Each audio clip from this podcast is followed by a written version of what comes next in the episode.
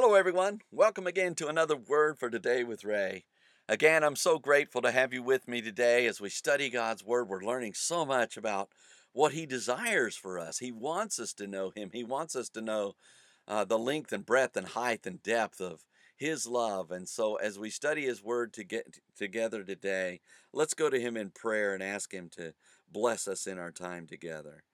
Heavenly Father, what can we say to the things we are learning in this book of Ephesians? You want so much for us, so much beyond our own capacities to understand. And so I pray today, Lord, by your Holy Spirit, uh, the power of the Holy Spirit would flow through us and lead us into all truth that we might be able to live in a way that is pleasing to you. We bless you, Lord, and we thank you for this time. And we thank you in Jesus' name. Amen.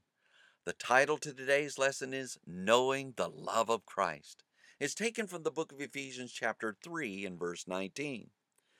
Paul the Apostle desired for the Ephesian church members to comprehend with all saints what is the breadth and length and depth and height of the expansive character of God. In chapter 3 and verse 19 of his letter to the Ephesians, Paul declared knowing the love of Christ the fullness of that expanse, where we read, and to know the love of Christ, which passes knowledge, that you might be filled with all the fullness of God. The verse begins, and to know the love of Christ, which passes knowledge.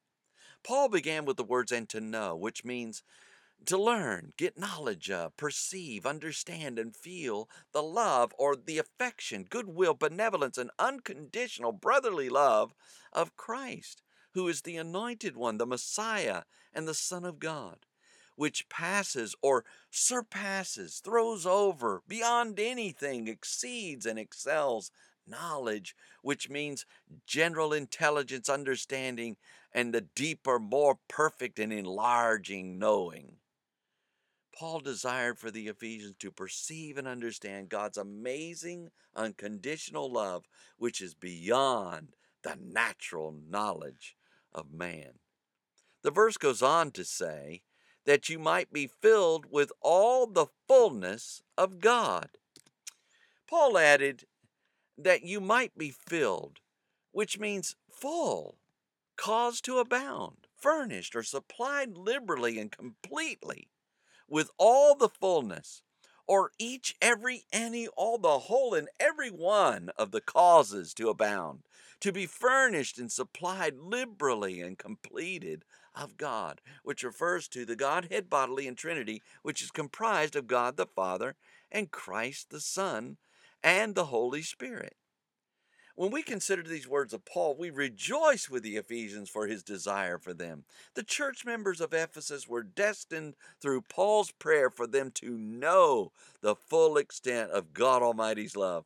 Oh, that we would desire to know God's unconditional love in this manner. And when we reach the breadth and length and depth and height of this characteristic of God, all other desires will be satiated. Next time, Paul shares how God is able to do exceeding abundantly above all that we ask or think. So read ahead, and we shall join together then. Until tomorrow, there is more.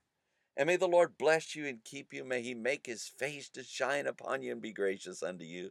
May the Lord lift up his countenance upon you and give you peace as you continue to study his word. In Jesus' name.